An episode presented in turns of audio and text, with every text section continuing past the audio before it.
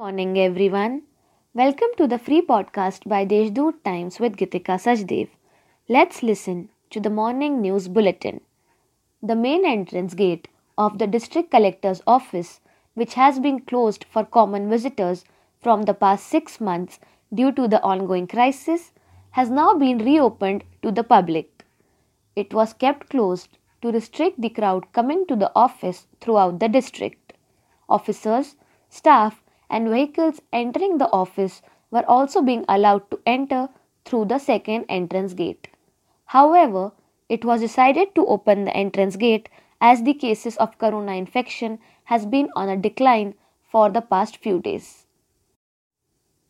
Fort Ramshej, an undefeated treasure of Maratha warriors, is crowded with thousands of tourists on Saturdays and Sundays.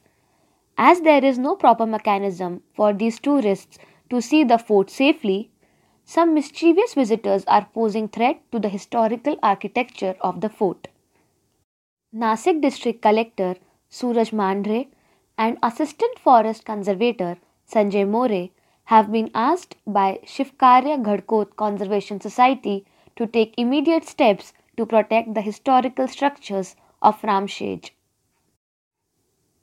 Additional District Collector has decided to transfer the pending quasi-judicial cases of Nifad and Nasik subdivisional offices to the district level deputy district collector with a view to expedite the disposal of appeals in people oriented schemes under the state government's ambitious Maharajaswa Abhiyan.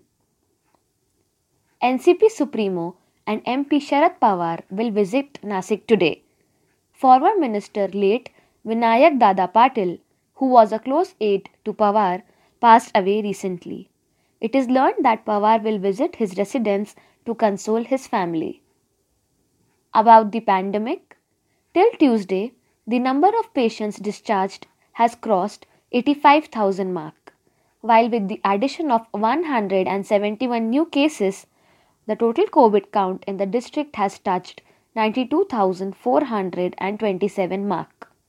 Meanwhile, the recovery rate in Nasik city has improved to 94%, while in the district it is increased to 92%. That's all for today's main news. For more details, subscribe to deshdoot.com. Stay home, stay safe.